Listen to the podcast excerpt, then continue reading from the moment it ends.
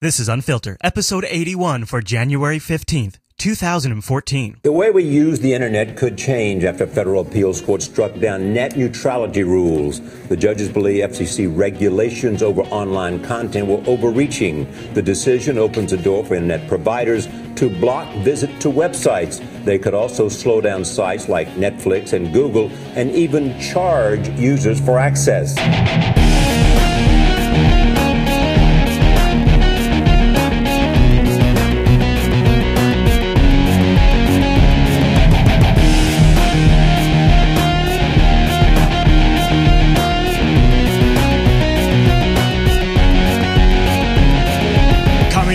On this episode of Unfilter, this week, a major blow was dealt to net neutrality when the court struck down the ruling preventing ISPs from abusing their monopolies and prioritizing some traffic over others. However, things might not be as bad as it sounds, so we'll dig in. On Friday, Obama is set to announce his reforms to the NSA. Today, the Presidential Review Panel testified before the Senate on their recommendations for reform, and we've dug through the reports, watched the testimony, and we'll arm you with the facts before the spin goes into overdrive. Then, it's your feedback, our follow-up, and much, much more on this week's episode of Unfiltered.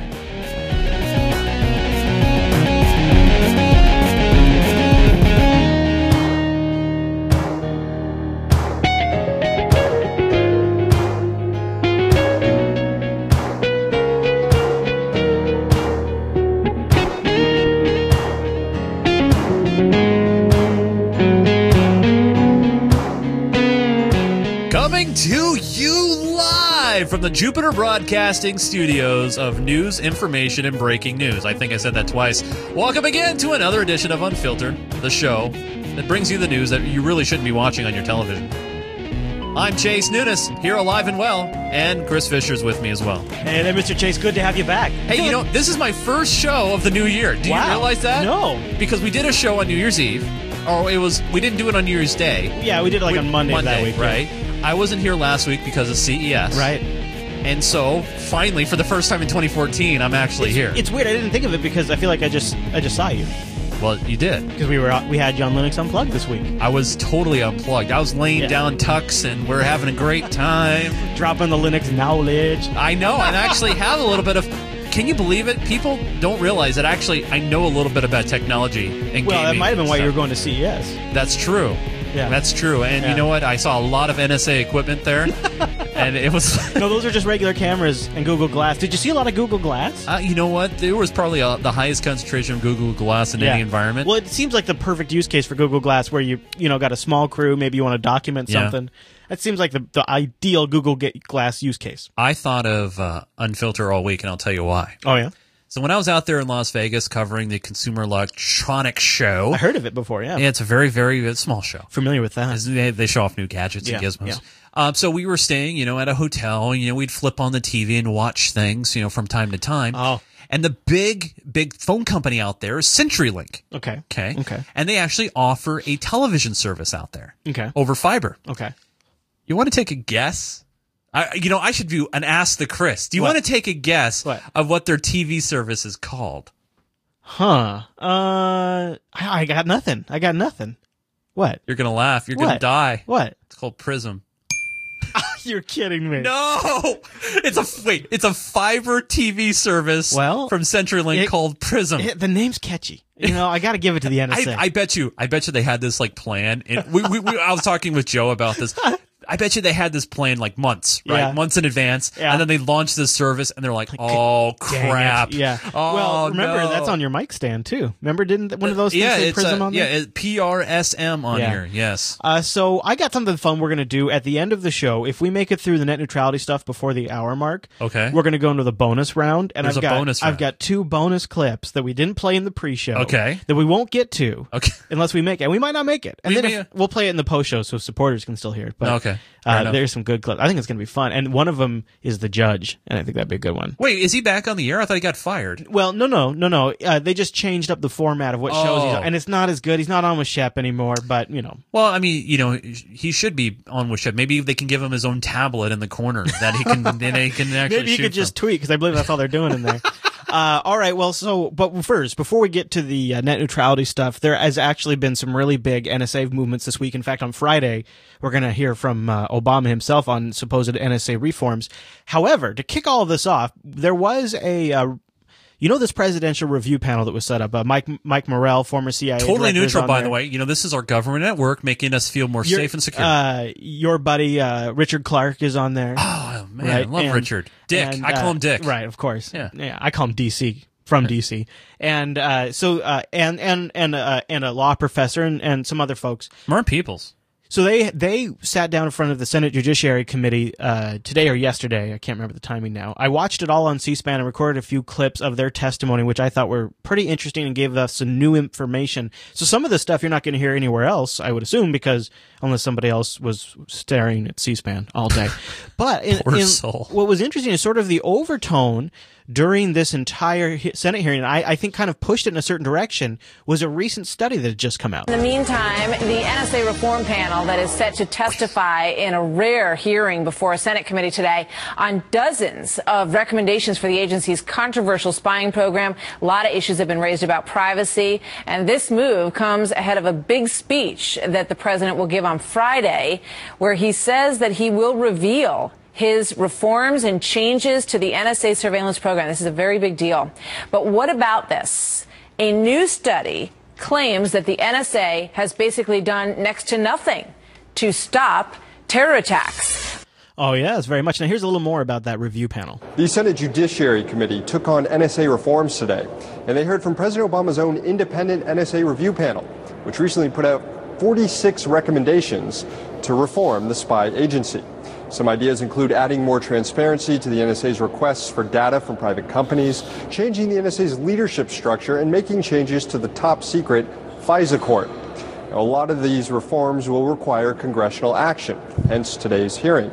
And on Friday, the president will lay out which reforms he supports. But the most significant question today and the rest of the week is what happens to the NSA's bulk phone metadata collection program, which has been ruled likely unconstitutional by one federal court, but upheld by another federal court. The review panel discussed the privacy concerns associated with bulk metadata collection. There is quite a bit of content in metadata.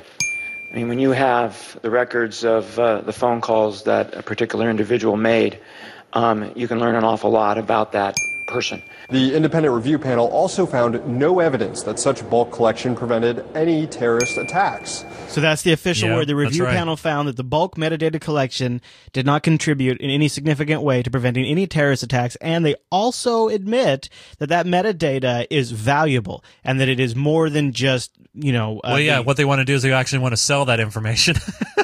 So here marketers love that stuff. Here is the actual quote of Mike Morell, former CIA director, admitting that in reality this metadata program has not been very significant. Can you give us any specific examples of how metadata program was valuable to you when you headed CIA?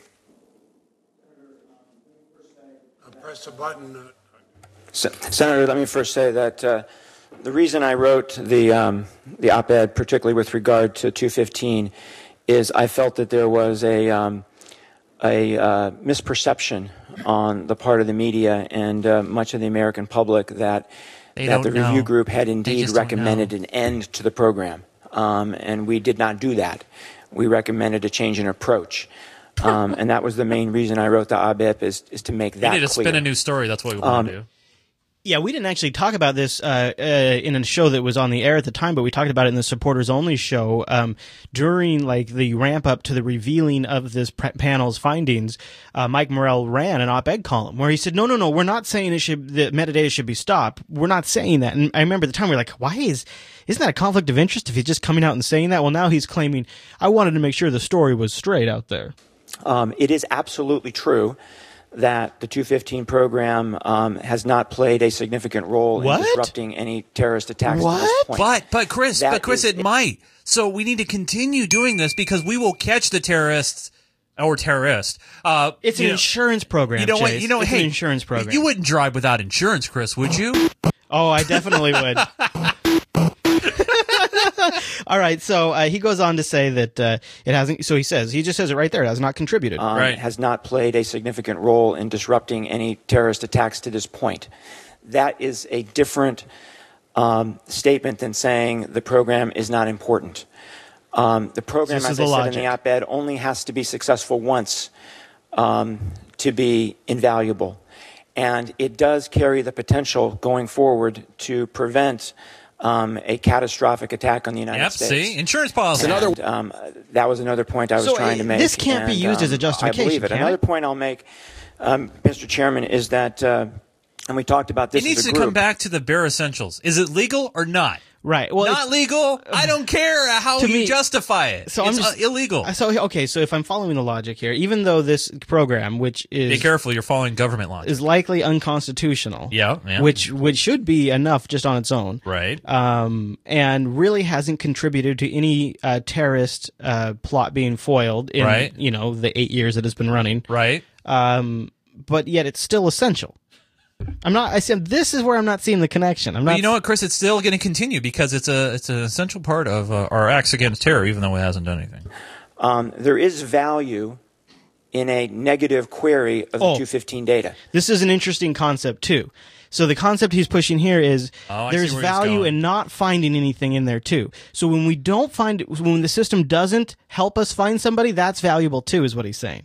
I'll back it up. It's real simple. They just want the data, essentially. I mean, they don't care.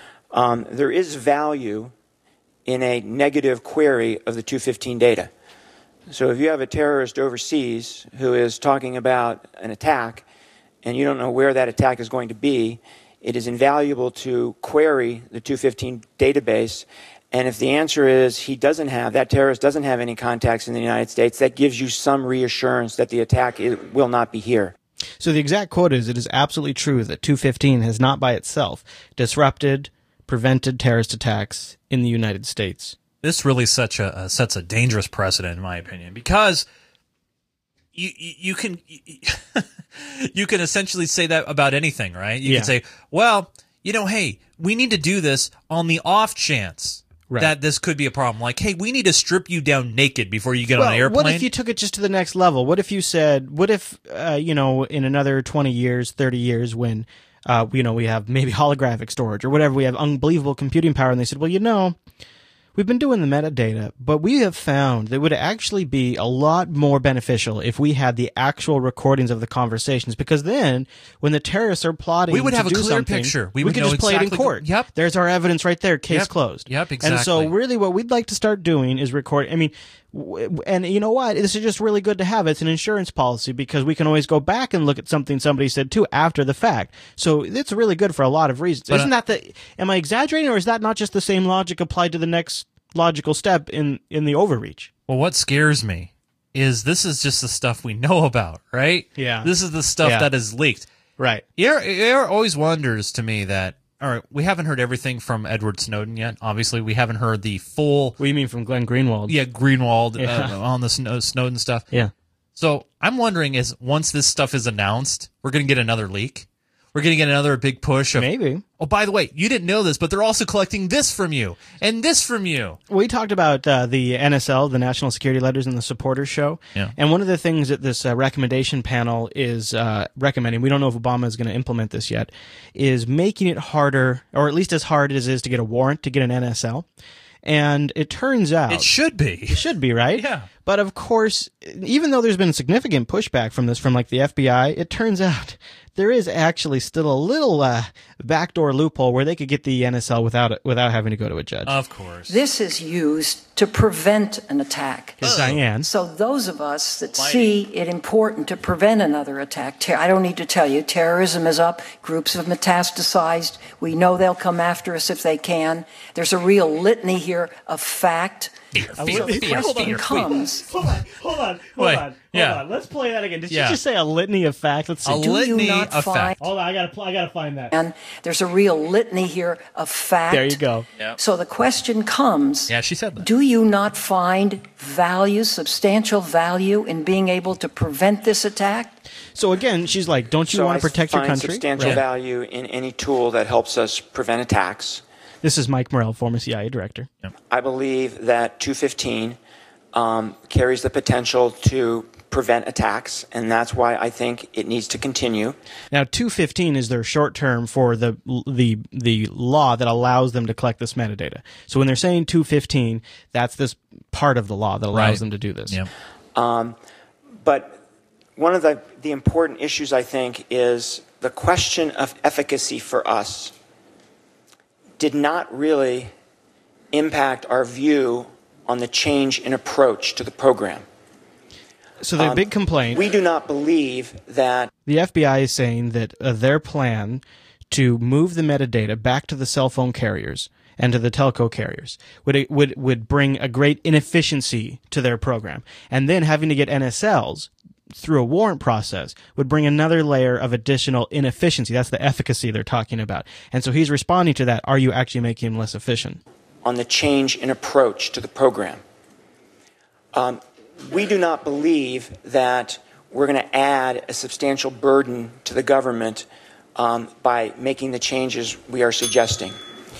If something can't be done quicker than 9 days, then they need to make some changes to make that happen. Now get ready for this. We also wrote into our report an emergency provision so that in an emergency situation, which will always happen, right? Knows they need to move quickly, they'll be able to query the data without a court order, going to the court after the fact. So wait, they'll be able to query the data without a court order. What defines an emergency? Because we're in a state of emergency right now. Exactly. And doesn't it get renewed every single year? Since 9/11, I'm sorry, I dropped the 9/11 bomb. I'll ding myself. You know, it's been renewed every single year, without fail. We are under a constant state of war, an emergency, a war on terror. So they still, after they use this emergency clause, then have to go back and report what they have done. But if you catch what that really means, and maybe here, I'll just play this. I'm going to play this last part again because this is really key. Because listen to what he's actually saying. So he's saying they can query the data without the warrant, which means that it's not a technological blocker where the company. It's a procedural. Right. Yeah. It's not something where the company has to unlock it. It's totally procedural. Yep. We also wrote into our report an emergency provision so that in an emergency situation, which when the intelligence community knows they need to move quickly, they'll be able to query the data without a court order, going to the court after the fact. I have a hypothetical for you, Chris. I mean, we already know that there has been frequent enough cases where NSA agents have spied on their loved ones that they actually have a code called LoveInt for love intelligence when somebody gets busted for looking after one of their loved ones. Now, the only way they ever get busted is if they self-report because there's also no auditing system in place. Right. So we have no auditing system in place, and it's only a policy, not a technological barrier that would prevent these people from doing searches. Well, there's no checks and balances for one. Right. And secondly, I was going to ask you a hypothetical. Here's a hypothetical, Chris. Can you name me a situation that would not be deemed an emergency? Yeah. I challenge you to give me a reason. Isn't every time you need to use a national security letter about an emergency situation? Right. It is an accelerated situation that we need the information now because it's a matter of life or death. Right. And we're going to get to what people actually predict Obama will implement. And by the way, this metadata change is not one of them. No. But your buddy, Dick Clark... I feel like he was trying to convey a message to the people who are paying attention.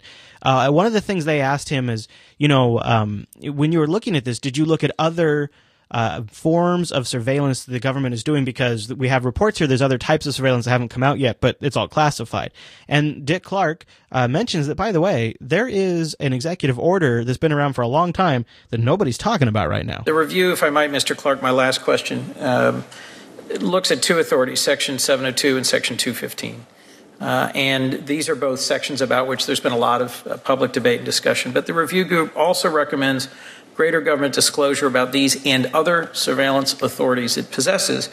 But the report appropriately and understandably does not itself disclose any additional programs. What review, if any, did the group make of undisclosed programs?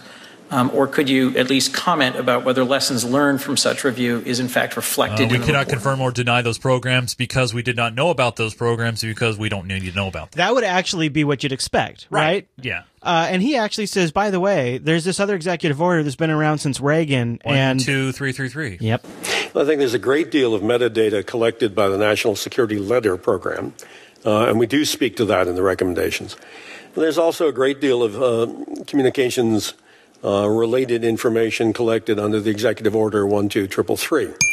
Public attention is focused on 215, but 215 produces a small percentage of the overall data that's collected. Oh, I feel so good. So all of this is to do about this metadata collection, which, by the way, distraction. This is a very small percentage of what they're doing, and so this executive order 12333, as Clark put it, is something that President Ronald Reagan signed an executive order back, let's see, on December 4th, 1981. And this, so he just took office and he's put this in. This is the powers in which Prism has been enacted. So all of the internet collection happens under 12. Before the internet really was around. Well, this was amended later by Bush, and to kind of expand it there, it was amended. Let's see, it's been amended on August 27th, 2004, and on July 30th, 2008. Presidential Bush issued Executive Order 12-34702, amending Executive Order 12-333 to strengthen the role of the DNI, which would be when they implemented the Director of National Intelligence to oversee that aspect of the PRISM program, right? That's what I would assume. I mean, that's an assumption on my part. You would have, but I would assume that when they were trying to clean things up. Well, can't you look at that executive order? I mean, we can pull that. Probably, but here's what I'm thinking. This is just my theory before we go down that route, is I think this was the Bush administration's cleaning up before Obama comes in, and they rearrange things, and they put this under the DNI, and this is now what they claim they have the legal authority. So I think when the PRISM program started, they were just kind of doing it rogue style. I think, and then they later had to make it fit to the legal system. They had to solidify it. Yeah, and so they used this old executive order from 1981 that's been amended by Bush a couple of times to make it all work. And so what Clark is saying in that quote right there is, hey, that's the one you need to pay attention to. In fact, I'll just play that last bit again. Because he basically gave us a huge clue and carrot to what we really should be looking at. Related information collected under the Executive Order 12333. Public attention is focused on 215, but 215 produces a small percentage of the overall data that's collected. Now, one of the themes you could probably predict, and I did not bother clipping all of them, 9/11 plays a role. Every time somebody's got to come up and say, well, if we had this during 9/11, wouldn't that have prevented everything, right? And so the way they got the panelists to agree to that statement was Dianne Feinstein read Mike Morell's op-ed where he said, in my opinion, this would have stopped 9/11. And then she read the whole part, like a whole excerpt from the op-ed, and they just asked in general if the panel agreed with it. And 9/11 was one of the things in that op-ed, but it wasn't all of it, right? So then later, 9/11 comes back up again. You're making me hit this button every time you say 9/11. It gets a ding. And this time you could kind of tell, well, not everyone agreed that it would have done jack. There's a grab. Let's pick up on what the chairman said. You wrote an op-ed. Turn your microphone on. Okay, there we go.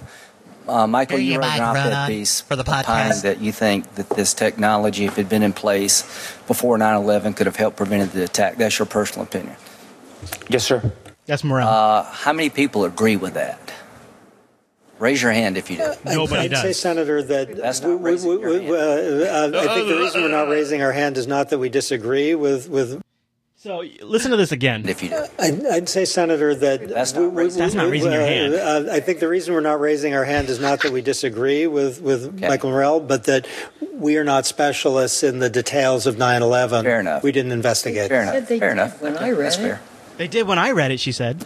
They just said they did when I read it to them. Well, isn't this weird? We'll just go with what you said. We agreed with the quotation Senator Feinstein read from Mr. Morell's Washington Post op-ed. Oh, come on, let's just pretend like you all agree with that. The 9/11 issue in particular, we did not discuss that as a group. Can we all just pretend? Okay, well, we'll take what she said. They agreed with you. So that's the conclusion. Well, we'll just pretend like you all agree, because that just makes it a lot easier for the narrative that this would have stopped 9/11, when in reality, the Presidential Review Panel does not necessarily agree that it would have stopped it. No, and, you know, it didn't. Obviously. Right. Because a lot of these things were in place during those times. And in fact, your buddy Dick Clark later on says in the, and by the way, I have the full Senate hearing if people want to watch this in the supporters sync for the show, for the all of the notes. Make sure you've had a few drinks first. Yeah, it's long. But one of the things that one of the things that Dick Clark gets in at the end is we had information. It's just government agencies weren't talking, and that's what he says. Well, yeah, and we knew about that a long time, you know. CIA, FBI, you know, they don't exactly had a great relationship then. Yeah. We got a couple more NSA things to cover before we run into net neutrality. Number one is Snowden has been, quote-unquote, honored with a new position. And is it just me, or is Jake Tapper a little butthurt? In other world news, Edward Snowden, the NSA contractor who took a treasure trove of the agency's secrets and leaked them to the world, he isn't a journalist, but he is a journalist's dream source, which is why today in news we're breaking right now on The Lead, the Freedom of the Press Foundation is announcing that Snowden is joining its board of directors. Daniel Ellsberg is a co-founder of the Freedom of the Press Foundation. You'll, of course, remember him as the former U.S. military analyst who gave the infamous Pentagon Papers to the New York Times back in 1971. Mr. Ellsberg, thanks so much for being here. Why has the organization decided to add Snowden to the board of directors, even though he's not actually a journalist? I don't know. Just something about the way Tapper says it. It's like, I'm a journalist. I should be on that board. Yeah, I'm a real journalist. I'm standing out here, and he's on. I went out to in the school. Rain. So and then I love. I mean, when if you actually thought about what Tapper is asking Ellsberg, it would you would see how stupid this question is, and Ellsberg immediately addresses it. Yeah. Well, I'm not a journalist either. In fact, I'm a source, actually of exactly the same sort that Edward Snowden has been, and. He represents the values, I think, of the Freedom of the Press Foundation, pressfreedomfoundation.org, which are that investigative journalism is essential to the First Amendment, freedom of the press and of speech. You can't have investigative journalism in the foreign policy or defense, so-called defense area, without, put it very bluntly, leaks of classified information, because the secrecy system and the classification system have been so abused always that the information that the public needs to know to be the sovereign public and to have an influence on these policies is routinely classified, no matter what abuses that conceals. So he has acted. He's put his own life on the line, I would say. We admire him. I admire him personally very much. He's a hero of mine.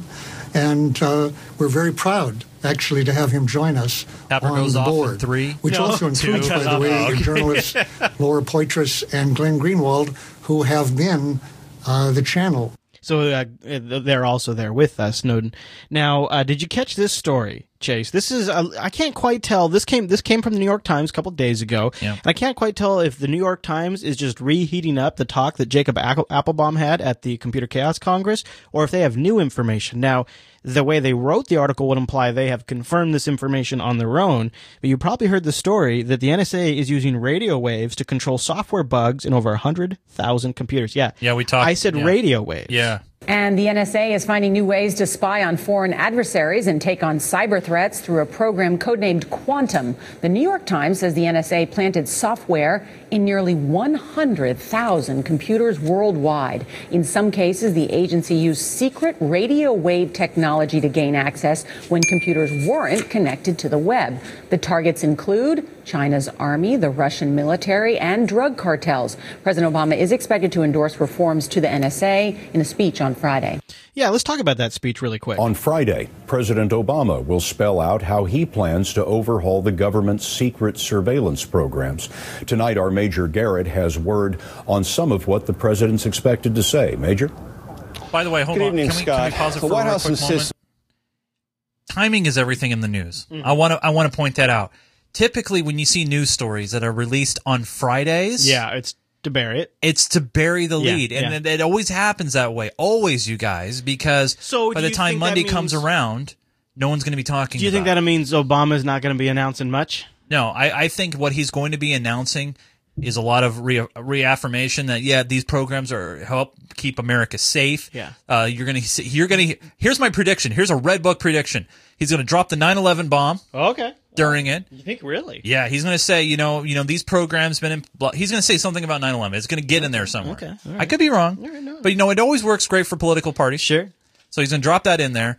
And he's going to reaffirm that these programs are good. You know what I'd be happy with? If he could somehow say, like, these programs helped us catch Osama bin Laden. That's good. That's yours. That's yours. All right. So I say 9/11. Yeah, you're saying Osama bin Laden. Yeah. I just you know, but the key, you guys, here, Friday. You know, when you put out something on a Friday, everybody's looking towards the weekend. They don't care about the news. They don't care about anything. There is one possible kink in that is sometimes in the political sphere, not always because it's a little bit late. It's a late notice for the Sunday talk shows, but sometimes if something breaks on Friday, they'll analyze it to death on the Sunday talk shows. Not often because it's not enough time to book guests. What time is he speaking on Friday? I don't know. Is it morning or afternoon? That would make the difference, right? It would be, absolutely. I tend to agree with you. In fact, I think the chat room's saying Friday afternoon. I'm just catching off. In the remainder of this clip, they speculate as to what he's going to announce. All right. Good evening, Scott. The White House insists no final decisions have been made, but numerous sources tell us the president will preserve most of the existing surveillance, technology, and tactics, but will require more additional government oversight. In addition, President Obama will keep the storage of phone and internet data under the supervision of the National Security Agency. Require high-level administration approval for any surveillance of foreign heads of state, and add a privacy advocate to the secret court in charge of foreign surveillance. All this, Scott, in a speech Friday at the Justice Department. Major Garrett at the White House. Thank you. Nobody's got a siren loop like those guys. I tell you what, Jake. And when you have a guy reporting by the name of Major Garrett. Right, that's pretty good. Although Chase would be a good reporter name, too. Yeah, I know. Chase in the story. Yeah, I know, but major military, yeah, I know, you know, it's like top brass. So it sounds like the NSA is going to keep the metadata. Oh, sure. I mean, it's very powerful data, and it's great to have and secretly to be able to research. And if the NSA asks really nicely, they're going to be able to spy on world leaders, but they have to ask super nicely. They have to ask nicely, and we're not going to know about it. Now, they did say they'll probably put a public advocate in there, so that could be interesting. I said rubber stamp. Yeah. It's going to be a shill. Yeah. I'm sorry. Yeah, I think you're probably right. Prove me wrong. No, I don't think I need to. I know. All right, well, let's take a quick break and thank our Unfilter supporters. So if you're new to the Unfilter show, something you might not know is we don't take sponsorships. What? In fact, what do you mean? We actually turn them down. Yeah, and we say no. Turn them down because we want to be supported by our audience because we only want to have to report to you and also hear about you. We only really want to have to worry about the content. We don't have to want to worry about focusing it so that way advertisers want to buy or what we're going to sell to you guys. Or we have to eliminate stories about certain companies because we don't want to feel like we're alienating them and... It gets complicated. Yeah, I was actually thinking, like, for example, to your point, I was thinking a title that might work for this week's episode is Verizon is Killing the Internet. Right. Right. You would never, if this is a show we ever want to sell to sponsors, you wouldn't do that because even though Verizon would never sponsor this show, another sponsor, could be anybody, would look at that and go, oh boy, they're willing to put a company's name in the title. They could do this to us. That's a risky thing to take on. So we don't have to worry about that. We want to focus on the content. But the other thing is the only thing we really have to report to is the number of people who support us. We have to make content to those people. Yeah. And it can fundamentally changes the way you put a show together when you're focusing on 300 people and what would make them really happy. Yeah. So what you do is you go over to JupiterBroadcasting.com, you pop any of the recent Unfilter episodes, scroll down, click on the $5 a month button, and that keeps us on the air. We're trying to get to 333. We're getting close. Getting really close. The great thing about supporting the show is not only you keep the show advertising free. And on the air. And on the air, of course. But you get some awesome perks, which includes a awesome downloadable pre and post show. So you get actually inside information, inside stories. Additional clips. About what we're talking about and things that are going on in our personal lives. We still have we still do it. Still do shows. We still do it. Yeah. We also you know, music, hijinks, and other things. You get a complete experience. But another thing too, Chris, which is a very powerful thing, is that BitTorrent sync. Yeah, we've got two of them. One of just the last 5 recent supporter shows. So that way you can just load that on your mobile device, and then it pulls down so super fast, and you play it on any media player you have on your phone. Yeah. And then the other thing we have is the source code to our show. All of the files, all of the clips, all of the assets, notes, everything that goes into an episode of Unfilter. And this, I think this folder's like 7 gigs now. It's since episode 54 when the NSA story broke. Everything's in there. So if you want to go back and look at the clips yourself, if we said something during a clip and you wanted to hear them say it again, you could go listen to your on your own. We have video versions of some of the clips that we play in the show. You can go watch. And we make it really easy for you no matter where you are in the country. If you're on the East Coast, we put the investment back into the show so you get a fast downloaded connection. We got a server on the East Coast to make sure that and that also helps with the folks. And the West Coast, of course. And since the way this BitTorrent sync works is, you know, I feed it out to my 2 endpoints, and then they feed it to the swarm, and it just people are downloading these files at the maximum speed of their connection. It's really cool, which is great. But only you can get it if you're a supporter. And we also have the newsletter that goes out after every show. And if you just became a supporter, you get your first newsletter tonight, and that includes a regular straight MP3 download links and a place where you can go get the back catalog of the supporter show. Now the great thing about the supporters, it's a low investment, and we have a great line of people who jumped on board this week. So I'll start. I like to say thank you to Kyle T. Vincent C. And James M. Matt B. Matt C. Christopher N. Eric W. You jumbled on that one. Well, Samuel. You think that's Eric? Yeah, it's Eric, yeah. Samuel B. Philip S. Tony. Bobby C. Seth. And, of course, that would be Adian. Adian M. And Sean Z. And then TZ. That's why I always just call him TZ. He's a long time. And by the way, I said Z for all our UK people. So I think, yeah, our Canadians, they appreciate the Z too. They do. So that brings our total to 328 subscribers. Now, when we get to 333, what happens then, Chris? That magic number covers the day of production. And you know, let's be honest, this is not one day of production. That's why I kind of, it's just a really kind of easy way to say that. But this show really starting the day we go off air, but really heavily starting Sunday night after the Linux Action Show, I start collecting clips. And really, it's a multi-day process to put this show together. Is. So you have to, unfortunately, sit down and listen and watch C-SPAN. People who grab the source to the show, they start to realize. Like, they start to see. And it's because, you know, like that C-SPAN thing where we pulled some of those clips, we might be the only place some of these people hear those, because that's not playing on the news, right? No. And the thing is like, that was hours of just listening to boring C-SPAN crap. Yeah. And that whole video now, if like you're the kind of person that does like to see all of the little nitty details, see how people talk and all that kind of stuff, that whole video is in the supporter sync. And you can get that. And when we do this, to provide you with information to say, hey, feel free to fact check us. Form your own opinions. Yep. Listen to the content itself, the pure content that's not been edited. We don't say this enough either, but and this is just up on the website. The show notes also have additional links to stuff we talk about. Sometimes stuff doesn't fit in the show, and that's there too. All right, well, why don't we shift gears to net neutrality? I think this is something that you and I, because we're content creators on the web, we have kind of a big opinion on. And net neutrality, there was some laws that were passed in 2010 that sort of set up some rules. Well, they weren't exactly laws, though, and that's the one thing we have to be specific about. These were regulations by the FCC that they enacted to say, and it was a very narrow decision, but they enacted them to basically try to keep the internet free of companies trying to give preferential treatment. Right, set up different speedways and that sort of thing. All right, so let's recap what happened recently. The U.S. Appeals Court has struck down measures enforcing net neutrality, or equal access to all online content. As a result, broadband providers will soon be able to navigate users' traffic and steer it toward or away from certain websites. The ruling followed a lawsuit brought by one of the largest U.S. mobile phone operators, Verizon, against the Federal Communications Commission.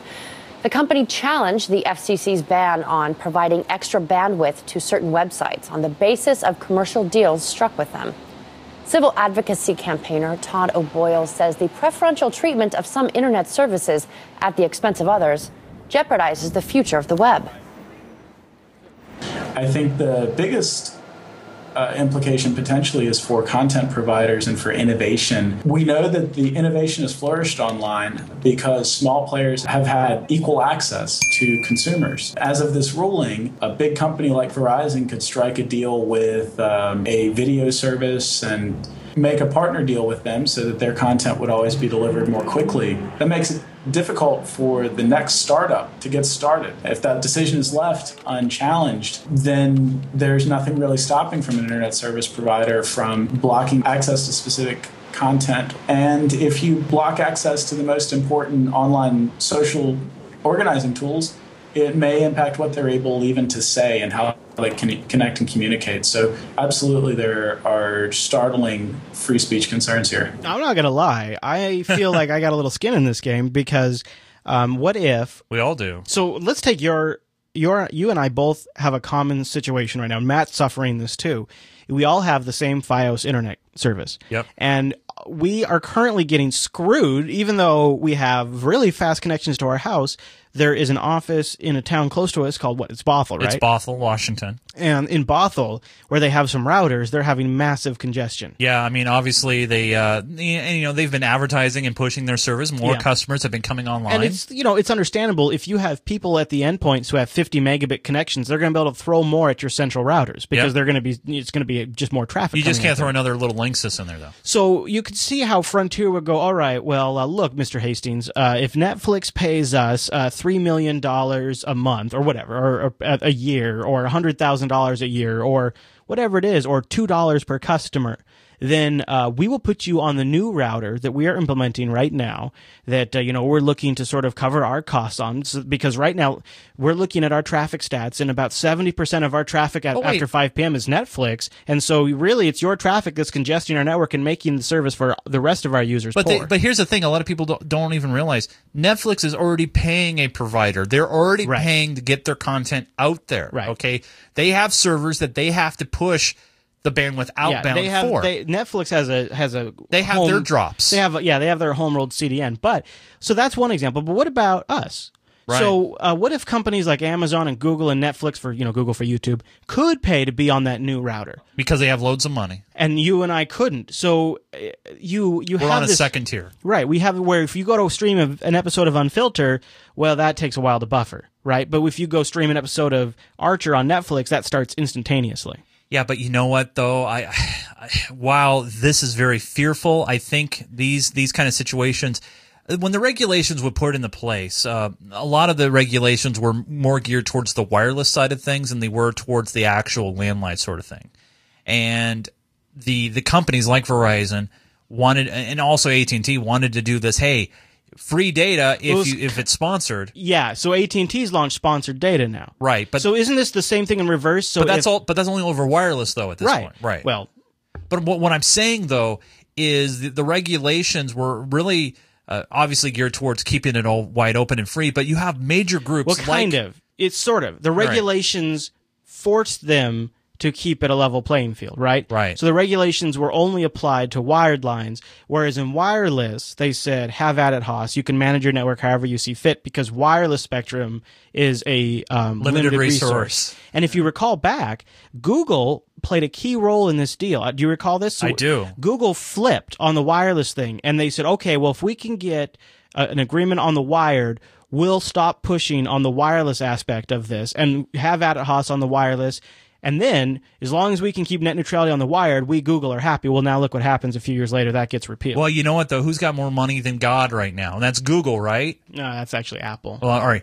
Google and Apple. But see, Apple also has a play in this game, too. Well, so does Amazon. Everybody does. Yeah. But I think you're going to see them play it, hopefully, if they're playing it smart, they're going to play it for the consumer. But the problem is if you have a scenario where you have sponsored data, and you can be, if Google even takes 2% of their ad revenue on the YouTube videos and helps pay for users' data, Google already deploys Wi-Fi in airports just so people can get internet. I could see Google being willing to do subscribed data. So if you're on AT&T and you watch YouTube, Google pays for that bandwidth and it doesn't go on your bill. Well, and then if you go to Jupiter Broadcasting, you do pay for that. So what you're actually doing is you're incentivizing the user not to watch Jupiter Broadcasting because that's data you pay for. But if you watch YouTube, that's free. Well, the worst thing about all these situations is when you have companies like Verizon and AT&T who are not only ISPs, but they're also content providers. Because remember, you guys, Verizon's got their own Netflix. Verizon, actually, not only they have their own Netflix with Redbox, but they have their own TV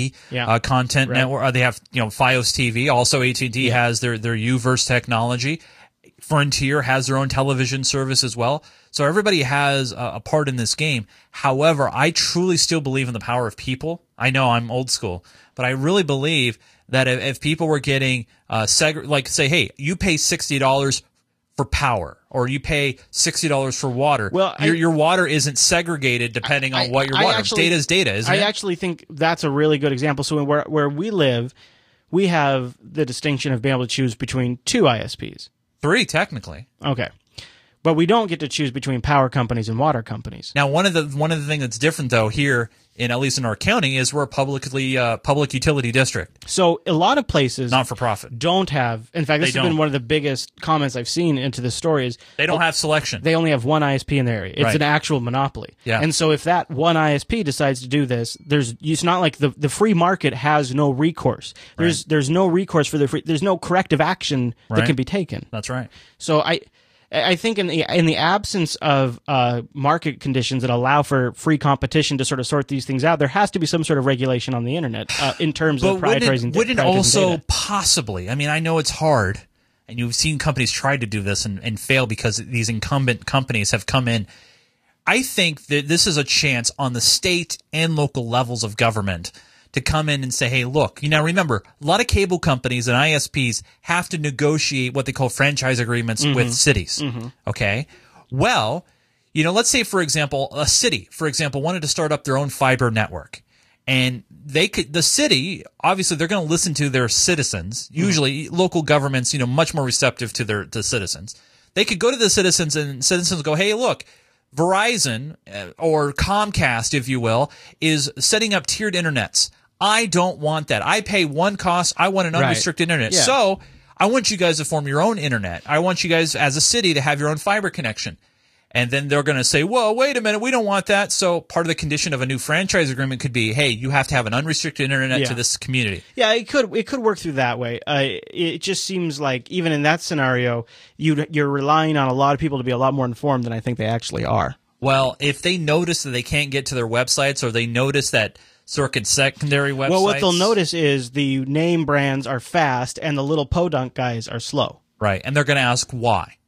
I don't think so. I think they would. I think they'll just know, well, if I want good quality performing speed, I go with a brand. I go with a name brand.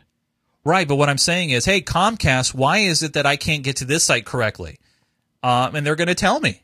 They should tell me, right? Wouldn't they tell me? I don't know. Wouldn't that be public info? So it's not all bad news for the FCC, though. Even though their regulations got repealed, the court left part of the Open Internet Order intact, saying that the FCC still has the general authority to require how broadband providers treat traffic. So they actually might come back with something else or even appeal this.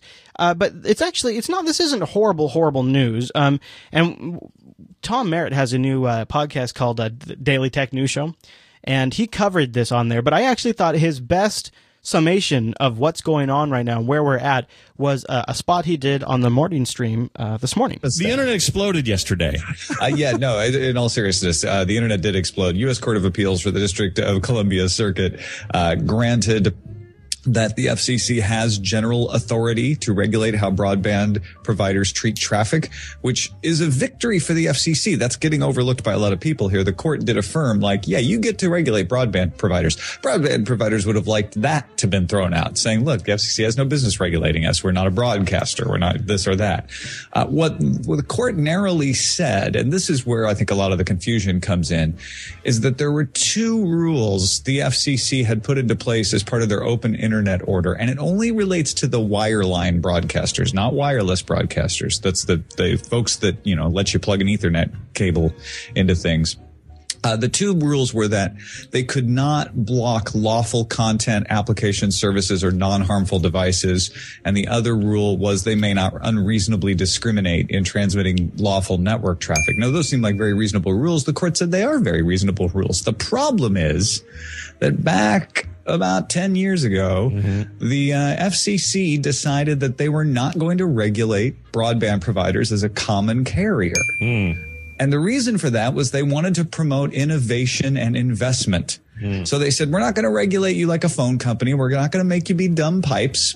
We're going to let you just go out and do what you want. Well, we've all seen the great effects of innovation and investments that the ISPs have been making since that ruling. But what the court said, and the court's right, is, look, if you decided they're not common carriers, you can't regulate them as a common carrier. And under the Telecommunications Act of 1996, it specifically prevents you regulating a service as a common carrier if it's not classed that way. And these two rules seem to be regulating them as a common carrier. So we're going to strike those out, and you have to go redo your process, either reformulate the rules so they aren't so common carrier-like, or reclassify the services as common carrier. If that's the case, if it's that simple. It is, yeah. So why don't we, I don't know, as Americans, we have this petition.gov or whatever, whatever hello everybody's website is.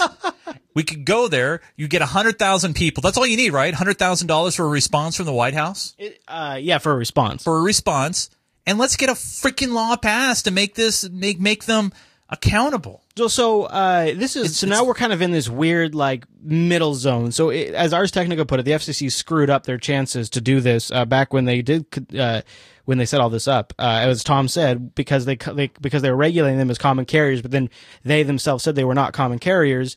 Ergo, they couldn't use those regulations. Now, the thing is, the current FCC chairman, he's not so sure this is anything he really is going to get too worried about at this point. His philosophy is, based on some digging that Ars Technica did. By the way, he's a former industry person, people. Don't forget that. Good point. And his take is, according to Ars Technica, is, well, let's, you know, let things work out. Maybe we'll see some of these carriers experiment with different things, and maybe some of these things we'll like and some of these things we won't, and then we'll kind of figure out what we need to regulate, which kind of sounds like a way to kind of just let them have at it for a while.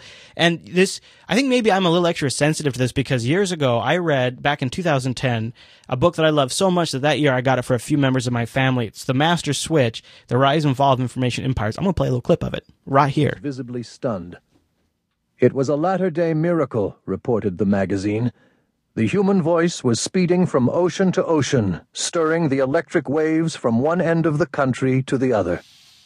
The grand finale was a demonstration of Bell's newest and perhaps most astonishing invention yet. A wireless telephone, the ancestor of our mobile phone, of which, by 1916, Bell already had a working prototype.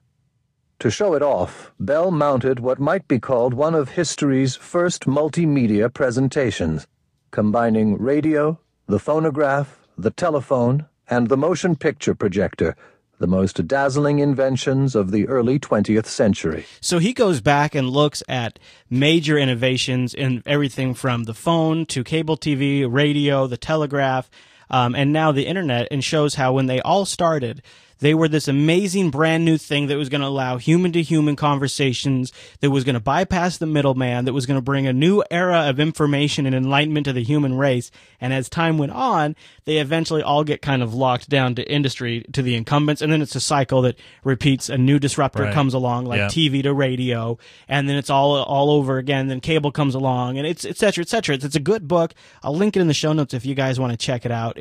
It gives you a lot of perspective about where we're headed with some of this stuff. Have you heard of Master Switch before? No, and actually I might check that out. I do have a question for you, Chris. I mean, I know we tend to be sometimes pessimistic on this show. Who, me? No. I mean, sometimes. No. What do you what do you think the end game here is? Obviously, well, I mean, do you agree right now with the FCC chair? They'll see how things work out. Well, I guess it's our only choice. I think no, it's not. I mean, we could rise up against the machines and fight them. Not going to happen. No, didn't you know Duck Dynasty's back this week? Can't be bothered.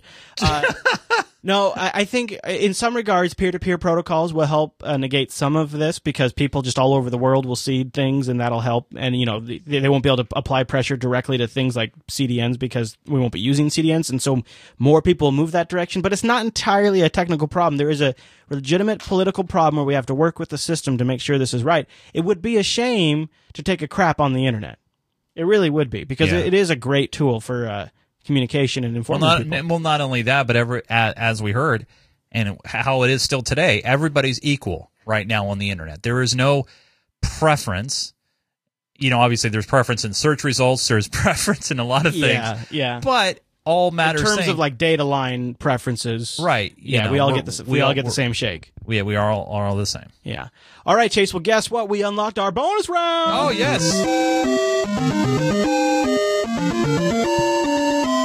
All right, Chase. It is, since you unlocked the bonus round yourself, it is your choice. All right. You get either a Judge Napolitano NSA spying rant, or what do the weak job report numbers really mean for the U.S. economy? Oh, God, this is a tough one. I know. It is a tough one. In fact, if you want, I'll play a little suspenseful music while you try to decide. Well, you know, and, you know, usually I'll think about it and just say it out, but, you know, it wouldn't be fair because you guys can't read into my mind. Right. So as you guys know, right now I am unemployed. And, you know, I'm not surprised by the weak job numbers because, I mean, go figure, there's a lot of people out of work. But we just got done hearing all this great positive news about the jobs and the economy. In fact, remember, it was so positive, the feds came out said, I think we're going to start tapering now because jobs are doing good. Yeah, jobs are going great. But all of a sudden, new jobs report came out, only 74,000 jobs created. No, I'm not shocked by that. And we always love the judge. Yeah, the judge has always got, he's always got that constitutional perspective, Chase. Yeah, well, you know what? Jobs is very important to me right now. as much as I love the judge, you want to go jobs? Go to the jobs. All right, here we go. What do weak jobs mean for the U.S. economy? Today we got the first unemployment report of the year. It shows the unemployment rate falling below 7% for the first time since the Great Recession. Now, wow. Chase, why do you suppose the unemployment rate has fallen to 6.7%? It is the lowest it's been since the Great Depression. Why do you suppose that might be, Chase? Well, because a lot of people stopped getting counted. The economy created only 74,000 jobs last month, the worst showing in 3 years. Oh, Anthony Mason is with us tonight. Anthony, what's going on? Yeah, what's going on? Bad weather appears to have played a big factor in. Are you processing what this guy just said? Wait. Are you processing what this guy just said? You're gonna have to freaking censor me here. Are you ready for this? Well, I just want to make sure we heard it. Okay. Let's just make sure. Bad weather appears. No bad weather. Wait. Stop. Okay. Wait. I just want to make sure you got that. That's a metaphor, right? He's not like. Right. He's not gonna go on and talk about because of the cold snap or anything. I mean that's just a metaphor. You know, it's like there's a bad storm brewing. It's a metaphor. Storm in the jobs market. It's a metaphor. That would make more sense. You know what? This is a metaphor. Yeah. Scott, bad weather appears to have played a big factor in December hiring. As one economist put it, job growth got snowed in. The drop in the unemployment rate looks good, but the biggest factor was people dropping out of the workforce. We met one person today who is trying not to do that. People tend to blame themselves to begin with, but in reality, it really is the fact that there's not enough jobs out there for everybody. 58-year-old John Fugazi's been out of work for more than 15 months. He's lost his house and had to move in with his mother. Not long ago, he was running a frozen food department for a supermarket chain. Now he's job hunting in a New Jersey library. Quitting isn't an option. So no matter how hard it is, if we give up, what's the option? But more and more Americans are leaving the workforce. Fewer than 63% have a job or are actively looking for work. That's the lowest level since 1978. Economists cite three main reasons. Aging baby boomers are retiring at a growing rate. The poor economy is keeping students in school longer. It's also discouraging job seekers. Many have just given up looking. But John Fugazi isn't there yet. The only way you can have hope is to keep at it. I mean, let's be honest. That's what America's about. The weak job growth stunned economists. It may have been the weather, but it may also make the Fed take a second look at cutting back on stimulus. Anthony, thanks very much. Can you believe this weather crap? Can you believe this weather crap? Can you describe the look on my face to people, Chris? Shock, I would say. Chase, it may have been the weather. The weak job growth stunned economists. And economists were stunned, of course. Now, it's funny because you and I are not that stunned. I kind of saw this one coming. The only thing that stuns me is they're blaming it on the weather because, like, we both said, of course. And what's crazy, and I'm no Mr. Economist over here, but if you don't have a lot of jobs in the month of December, that seems like a bad thing because isn't that when a lot of people are hiring to cover for the holiday rush? Yeah. Isn't that traditionally a high jobs number? The only problem is typically the majority of those jobs are temporary. I mean, obviously Amazon, UPS. I'm so used to an end of year goosing. I am blown away by that. It's like an end of year goosing of the numbers because like, oh, we ended on a high note. Well, of course we did because we ramped up temporarily and then usually January and February it's like a train wreck of job numbers. But no, we got it in December.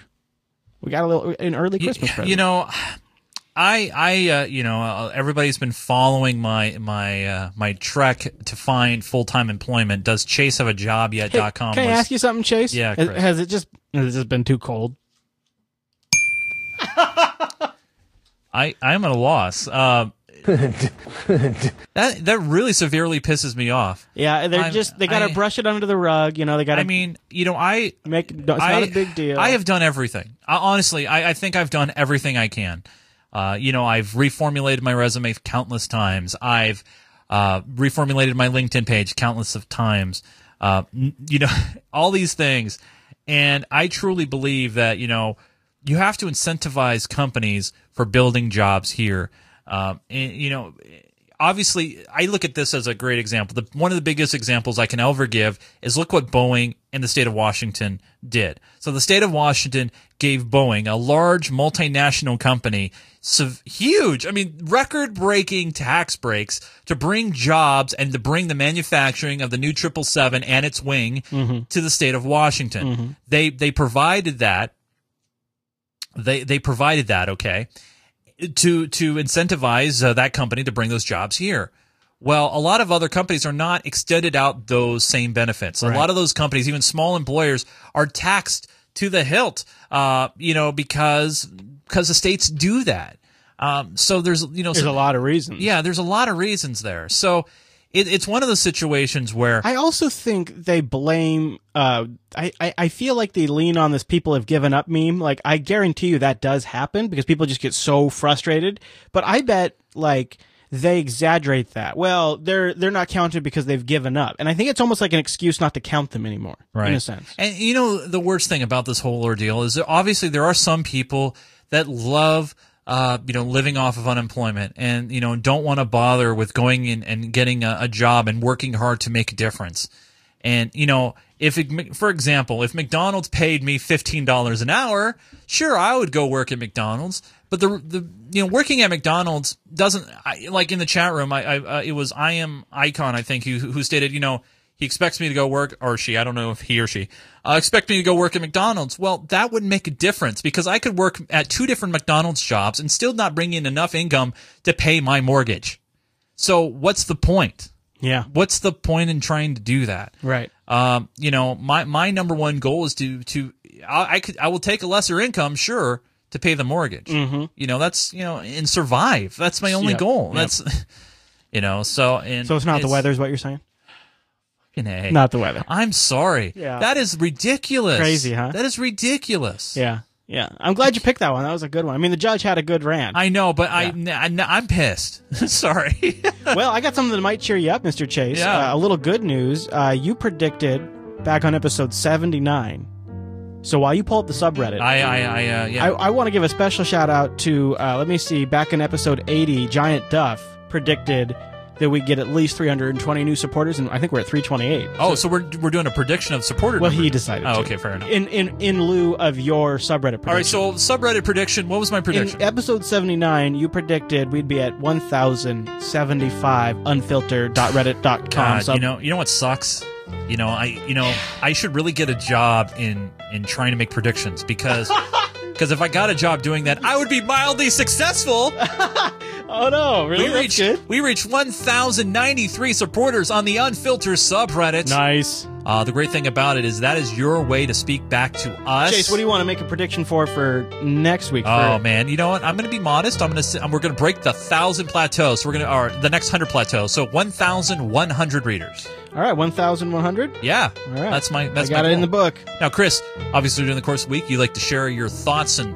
Could I give it to you in 140 characters? If you can on this service, though. Twitter.com/ChrisLAS. Check it out. It's new. Yeah, it's new. It's brand new. Yep. And they're only doing 140 characters. That's their thing. Totally. What about you? Like, maybe you got some new CES videos coming out. Oh, yeah. I've been tweeting up a storm. Where should we follow you? Follow me on the Twitters at Nunes. N-U-N-E-S. And all my CES coverage is at geekgamer.tv. Posted. We got about 7 or 8 different segments. Including you just put one up on that new... Project Christine. Yeah, that new so Razer PC. It is so sexy. That's really cool. I got to touch one of the modules. Ooh. Nice. Yeah, I touched it. Now, don't forget, we want to hear your feedback, so go to JupiterBroadcasting.com, pop that contact link, or get a hold of us in the Unfiltered subreddit, or even better, join us live on a Wednesday over at jblive.tv. Go to JupiterBroadcasting.com/calendar to get that in your local time. Yeah, and you know what? I got to say, you guys, thanks for joining us. It's great to be back in the year. We'll see you right back here next week.